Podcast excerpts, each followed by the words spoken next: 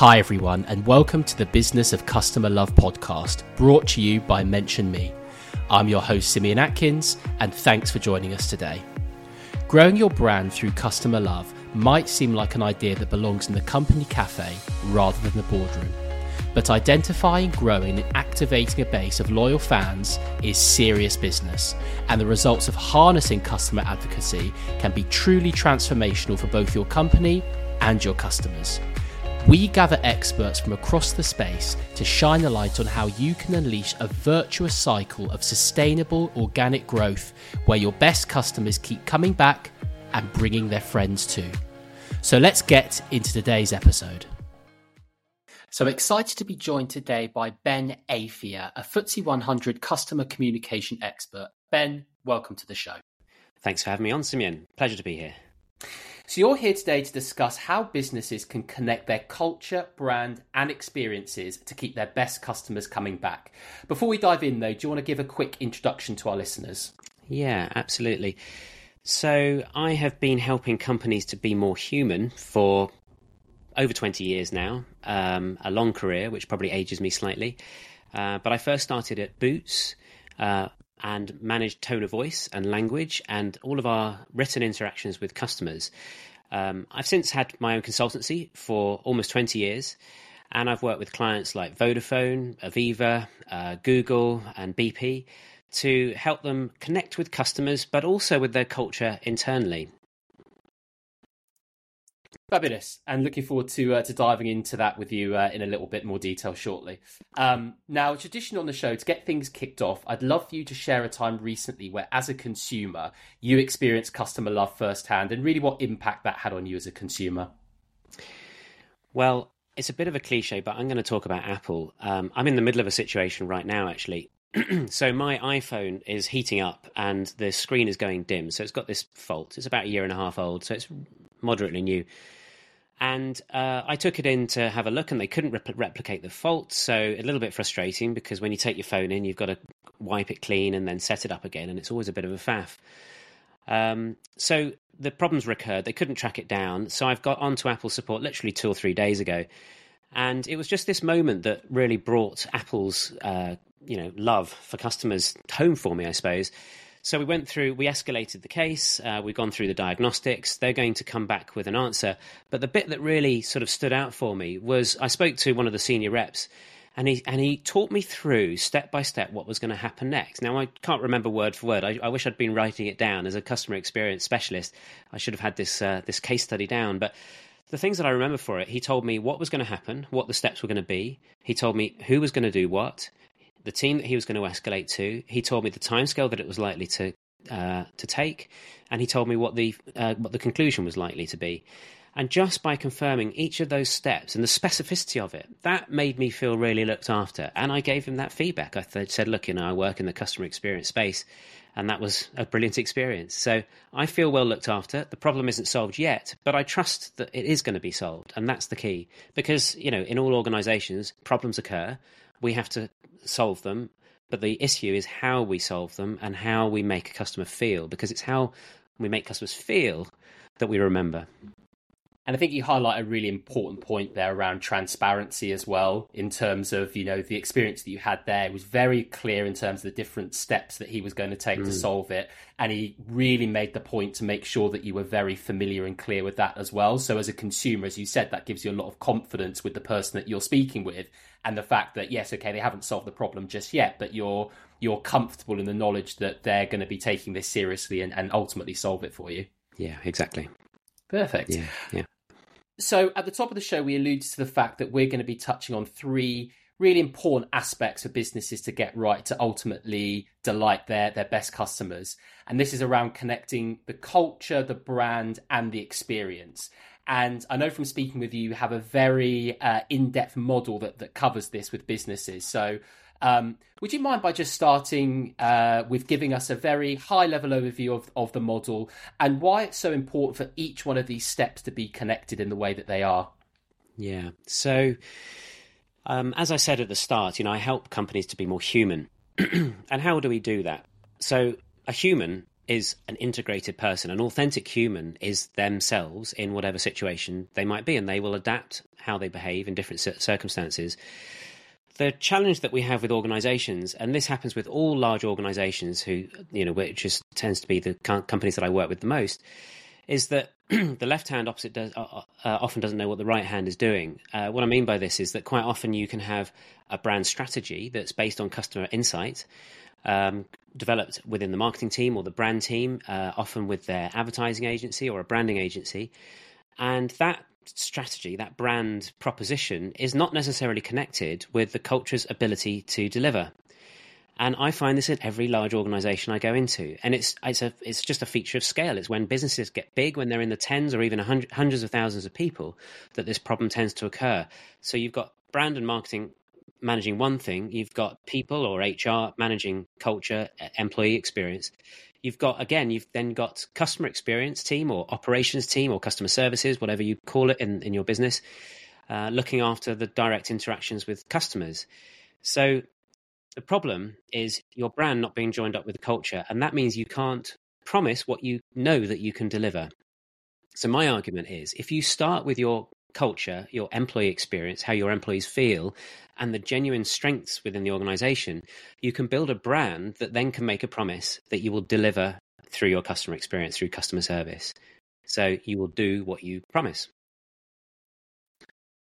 That makes yep, that makes complete sense. Um, and I'd love to dive into each one of those steps with you in a little bit more detail. So, sure. um, let's start with the employee experience. So, um, give us a bit of a flavour of what that looks like. Um, and you started to allude to it a little bit there, but maybe just to expand on it.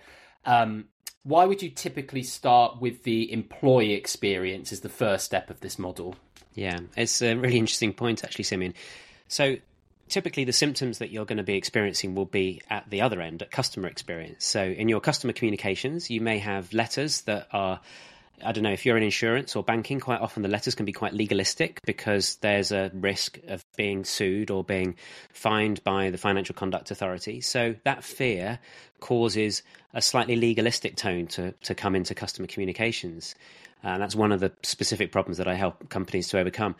So you might have a symptom in customer communications that are not quite connecting with customers. Sometimes they're even causing complaints. Uh, but the, the more common symptom is that those communications are not clear enough and empathetic enough, which means that customers have to call up to ask questions. And obviously, you know, if you're running a, a, you know a contact center, every call is a cost to you. So you want to keep those costs to a minimum. You want the fewest, you know, the minimum possible number of calls. You want people to look after themselves digitally beforehand. You want your communications to be clear so that um, so that people know exactly what you you know what you hope that they will think and what they'll help they'll feel and to do, so they won't need to ring the contact center. That leaves your your your agents free to look after the more complex problems. So that, those are the symptoms, and they're at the customer experience end. But the way to solve those is to start with the reality uh, and the strengths of your teams. So that's why I start with the employee experience or your culture and one of the ways that I try to get into this is this idea. So uh, I, I call I called it a few years your heartbeat, and and um, I, maybe I can give you an example just to illustrate. So um, about twelve years ago, um, Air BP, which is the aviation fuel division of BP, uh, invited me to come and speak at their leadership conference in Barcelona. It just happened that this conference, this two-day conference, was uh, what's known as an appreciative inquiry summit, as they know it. Uh, appreciative inquiry is an approach to change that starts from what's already working. So I talked about starting from strengths in the organization. Appreciative inquiry is a really powerful tool for unearthing those strengths and hearing stories of times that people have been at their best. So um, I was over in Barcelona and I said, You've got me for a couple of days. Why don't I do a bit of writing for you? So they sat me down with the chief operating officer, uh, David Gilmore at the time, who went on to become chief exec and he talked to me about his ambition for the business, his the values, the the vision, the behaviors that he wanted to instill in people. And I translated into sort of simple human language and he found this a really powerful process. And he says, "This is this is amazing. So what what do we do with it? Where where can we take this?" Um, the suggestion that I made was, "It's well, this is, is a thing called brand strategy, but we start with your culture." So we then worked on the brand strategy for the brand and a brand personality and a tone of voice. But we started by asking people about to, to, to tell stories of times that they were at their very best at work. I did this in interviews, we did this in workshops, and I found some extraordinary stories. Uh, I can still remember, I mean, this is over 10 years ago, somebody telling me that the country manager for uh, the Tenerife airport, um, Tenerife had a fuel supply contamination problem. It wasn't BP's fuel. Uh, but BP are the people that you call. And there's a reason for that. It's because they're joined up, they're connected throughout the world. There were about a thousand people at the time. But because they're scattered across the world, they had to spend a lot of time nurturing that culture and making sure people feel felt connected. So you ring BP because they can ring London, they can ring South Africa, and they can fix this problem. And this was 3 a.m. in the morning. Everybody gets up and they pull together to, to bring it together that story really resonated with me. I can remember it to this day and I can still tell tell it, at least in brief. So this is what I started to think of as AirBP's heartbeat. So the language that they were using, and this is common amongst all organizations, is they tend to, they tend to use a business a business speak, if you like, a business language, uh, corporate speak, financial reporting language. Some sometimes it's compliance language. So all of this language is within the culture and within the communications, but the heartbeat that I was feeling was actually of a really connected, uh, emotionally intelligent organization that really very much felt like a family. People felt like they belonged and they f- felt very much a part of the team. So this is the idea of heartbeat. Then we take that into aligning leadership, again using appreciative inquiry. Once we've heard the stories and brought leadership together, we can start developing values and behaviors. And those values and behaviors I see as the two major components of culture or employee experience. And finally, we get to the engagement level, which is when you roll that out across your organization and get people involved in creating the kind of organization they love working for. So that's the whole process heartbeat, alignment, values, behaviors, and engagement. I love this idea and, and, the concept of the heartbeat as well. I think it's just so, uh, it's such a nice way to kind of visualize it. And you can see already with this model how it starts to break down the silos that you alluded to earlier around sort of like brand, customer experience, um, the C suite. And what was interesting there as well, you were talking about it starts very much at the exec level and then hmm. starts mm. to and starts to filter down. And this is a common theme that I hear a lot. It really does need to come from the the top down, otherwise it's it's just so difficult. I think to implement that that customer centric um, view within a business. It does. It must come from the top down, but I also feel very strongly that it needs to come from the bottom up. And this is the beautiful thing about appreciative inquiry because you're asking people to tell stories of times they've been at their best, and you can do that through all the organizations. So, a really interesting thing happens when you start to pair up these stories from the top and the stories from the bottom, and you see where they meet. That's where something really special happens. That's when you get to language for to explain values and behaviours that feel really true, really authentic to the organisation it's funny. There was a post on LinkedIn just a couple of days ago. Somebody was um, being ironic about you know values being posted up on walls and basically nobody you know nobody taking any notice of them. But the way to make values really work is, is to make them resonate, and the way to make them resonate is they, they need to come from reality. They need to come from truth, not some pie in the sky idea. They must come from those stories. And when you tell those stories and repeat them to people, people go, "Well, I get that. That's the organisation I recognise. Those are values that work." Yeah, I think that's a really, really important point. Um, so moving on to the the second part of the model, which is around brand strategy. So um, let's assume now as a business we've started to get our our our thoughts around employee experience. How do we then move on to brand strategy? What does that start to look like? Yeah. So as I said at the start, your symptom might be in the customer experience area the starting point is employee experience or culture. So what are the what's what's real, what's true, what, what are the strengths of your people and your organization? If you start with that culture as a bedrock, you can then create a brand strategy that's based on truth, on reality. And this is the key to delivering what you promise. Quite often I found with brand strategy, it's create it's based on consumer insight, which of course we need. We need to understand our customers in order to develop brand but it doesn't necessarily draw on the reality of the culture. So, just to give an example, um, I, I, mentioned that I started out at Boots uh, about 20 years ago, and we uh, had a brand strategy that came from a certain large London advertising agency, and they had given us a, a brand funnel. And so I'm picturing a funnel in my mind now, and this funnel had pillars. So, first of all, if you've got a model, and there are many models for branding, but if you've got a model, don't mix your metaphors. Why does a funnel have pillars? Uh, the point of a model is it's to make to make things clearer and to make it memorable, so that you grasp it, you get the ideas. So you had a funnel with pillars, and you had at least five levels, and at least five words at each, each level. So we had a whole load of words around brand. We had we had values that were integrity, intimacy, and inspiration. Now, did you notice me slow down to say those? It's 20 years since, and I still have to slow down to say integrity, intimacy, and inspiration. They're big, Latin origin, hefty words. Now, some canny copywriter managed to come up with three word, big words that started with I, so that's great. So you had the alliteration but nobody could really remember them. We couldn't get our heads around them. So this was in house in the brand team. We are thinking about how do we apply this? How do we bring this to life? And what we were trying to do was develop a tone of voice at the time. So for integrity, we thought, well, how would we want to sound? Uh, and we decided we might want to sound clear. It's not rocket science. For th- that's integrity. So for intimacy, we said maybe we want to sound warm, and for inspiration, we want to be fresh. So we came to clear, warm, and fresh. Now, we were thinking of those as sort of personality traits, if you like, but a really interesting thing happened. Clear, warm, and fresh was a lot more memorable and repeatable than integrity, intimacy, and inspiration. So people stopped trying to say integrity, intimacy, and inspiration, and they just said clear, warm, and fresh. They became effectively the values.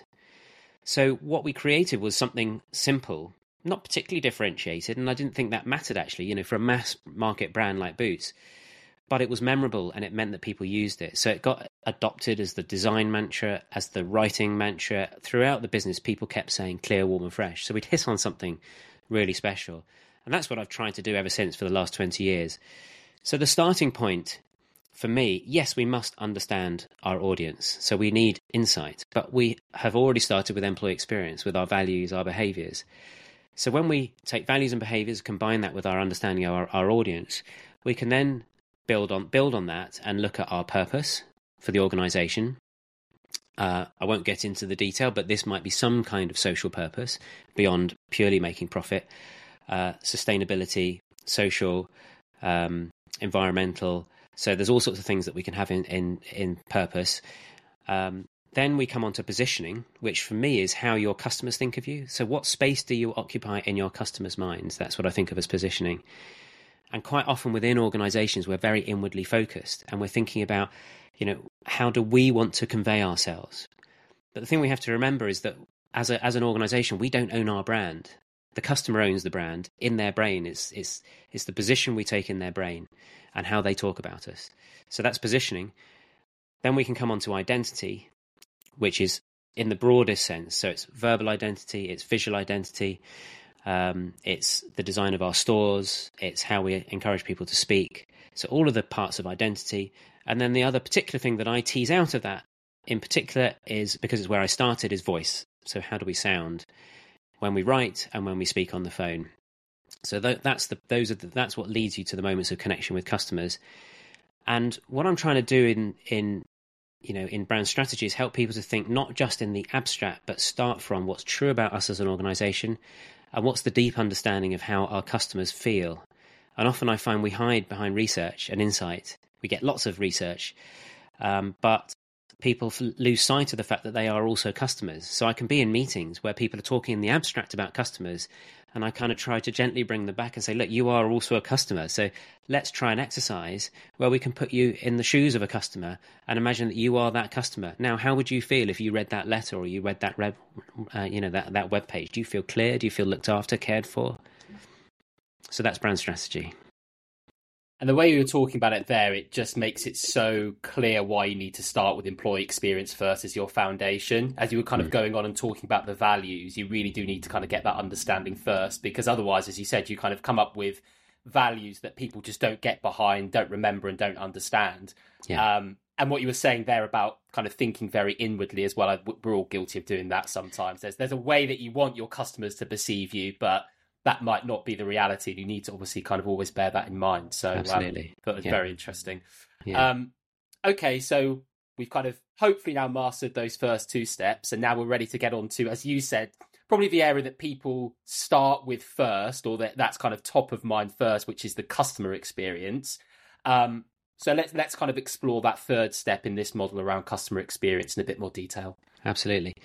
So we ended brand strategy on voice, and so when we come into the customer experience area, we're thinking about well five things. Uh, one is the customer journey. Um, so we do we think about customer journey mapping and uh, what points of contact do we have, or touch points as you might call them, uh, do we have where we interact with customers. Um, my next step in my model actually is is emp- I call it empathy. And the reason for that is it's about leaning into what customers might be feeling in a moment when we might be in contact with them. And I'll, come back to that in a moment. The third step is to look at the, all of those touch points along the journey and think about what do you want somebody to think or feel or do at that point in the journey.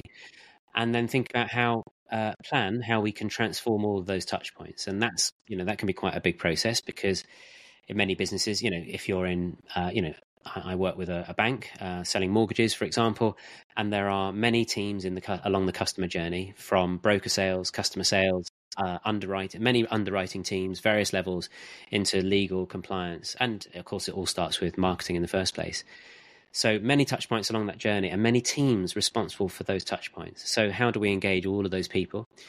Um, the the final two sections are then uh, once we've uh, we've got our employee experience, we've defined our brand strategy, we've developed a behavior framework. Um, then it's about training in the skills, uh, which will be marketing teams, sales teams, customer service teams, and then finally, how do we coach uh, in order to sustain those those skills? So just coming back a step to this point about empathy. So we talked in brand strategy about understanding our audience. And this is the thing that I find that people find very difficult. So when we, it's almost like when we put in the olden days when people used to put suits on to go to work. Obviously, post COVID, that doesn't happen quite so much, but or maybe maybe there's a resurgence. Um, so we tend to put, you know, if you imagine we put our suit on to go to work, it's like we put on our professional persona, and that's the moment at which we sort of forget that we are also customers. So we put our business head on, and that changes our thinking, and we become almost like a different beast. So I have an exercise I like to do in workshops, and I do this in the. It can be in the heartbeat stage, so it can be part of employee experience. It can come into brand strategy when we're developing that, so it might be the audience there, and it can come into work training workshops when we're looking at how we could review, you know, all of our customer letters, for example, for underwriting and for for the mortgage journey, for example. Uh, and it's uh, something based in uh, NLP, neuro linguistic programming, called perceptual positions which in plain English means taking the position of another person. That's all it really means. Uh, but it's something I learned many years ago, and it's a lovely way of stepping into somebody's shoes. So, what I ask people to do is to come to a workshop with a, a sample of communication from within the organization. So, it might be something that they've written or something that they're working on themselves, or it might be something that was created elsewhere. So, I get them people, people into groups and standing up around flip chart pages, and I get them to uh, imagine a character. So we might say, okay, so Ben is a mortgage customer. He wants to renew his buy-to-let mortgage, um, and you know, so he's he's at a certain stage in that mortgage customer journey, um, and he receives this letter.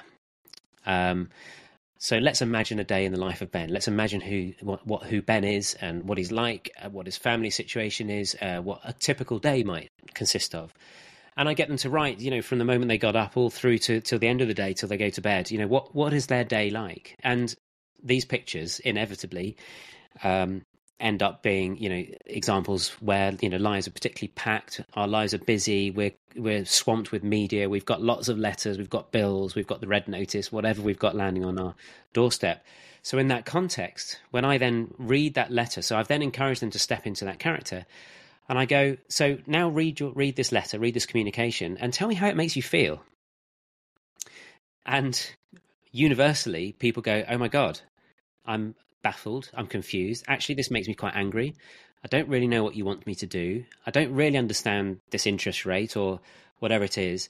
So invariably, we find flaws because when we've stepped into our customers' you know uh, standpoint uh, position, we can then appreciate things from a different angle rather than the company's position.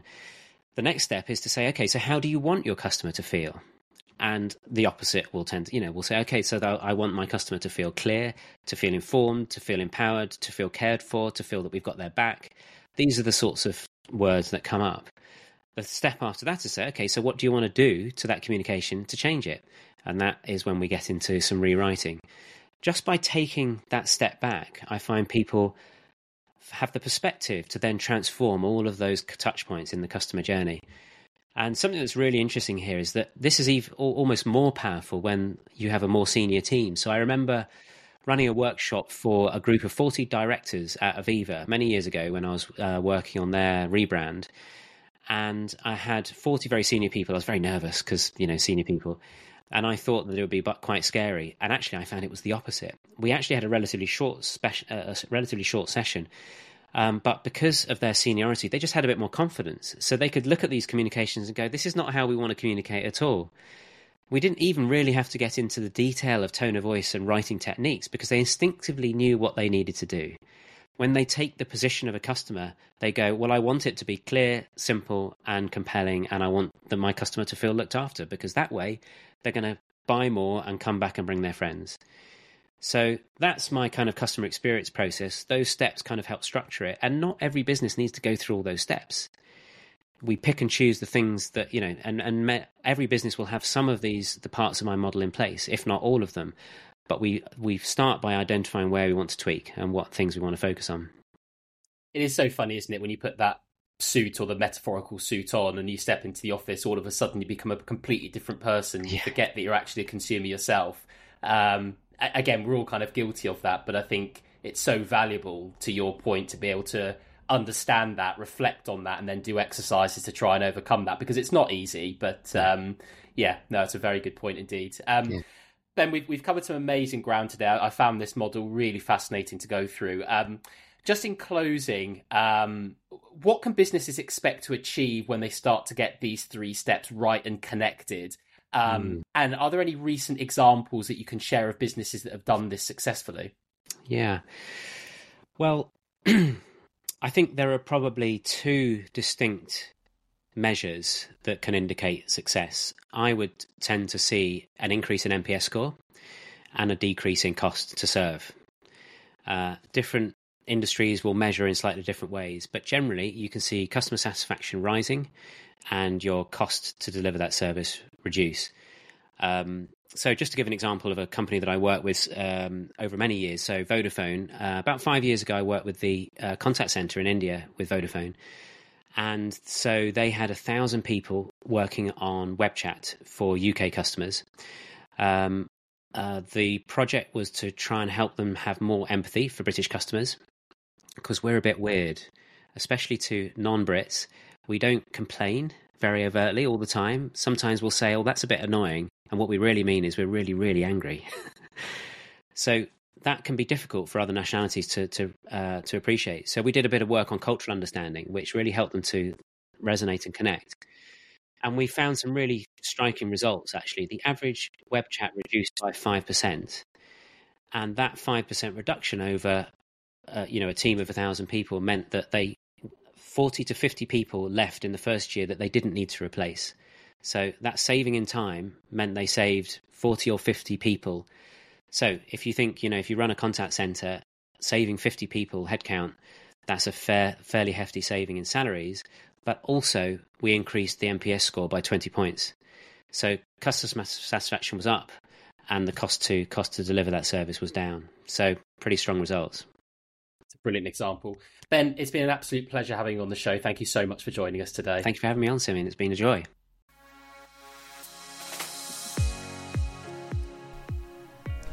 You've been listening to the Business of Customer Love podcast hosted by Mention Me. Thanks for tuning in and be sure to join us next time where we'll be speaking to some more amazing guests about how you can harness the power of customer love. See you again soon.